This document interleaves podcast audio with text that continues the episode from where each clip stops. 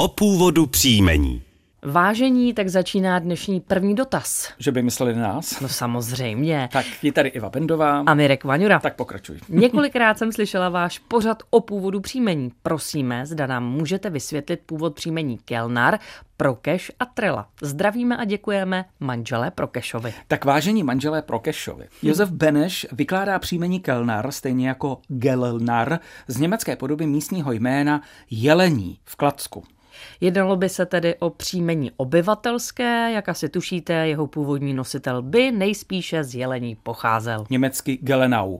Říkám to doufám mm-hmm. dobře. Příjmení Kellner by však mohlo souviset i se středohorno-německým obecným jménem Kellner a to je sklepmistr.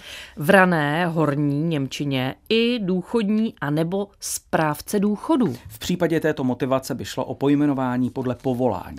Dále by byl snad možný výklad i z německého slovesa gelen ve významu křičet, jako přezdívka podle vlastnosti. Asi nějaký křikloun. Asi. Nejvíce nositelů příjmení křikloun, tedy Kellner, dnes žije žije v Novém Jičíně a v Kopřivnici, celkem jich potom v České republice můžeme potkat 518. Příjmení Prokeš, tak to vzniklo z rodného jména Prokop. To je mužské jméno řeckého původu, které vzniklo buď z řeckého prokopto, což znamená prospívající, zdárný, průkopník, cestu razící. A nebo z řeckého prokopos, což znamená pohotový, anebo také připravený k boji. Příjmení Prokeš Prokešová je časté, v současnosti u nás žije 5247 jeho nositelů. Zbylé příjmení odtajníme v našem seriálu zase příště. Počkejte se na to, každopádně teď dál poslouchejte dvojku a pořad Česko jako na dlani.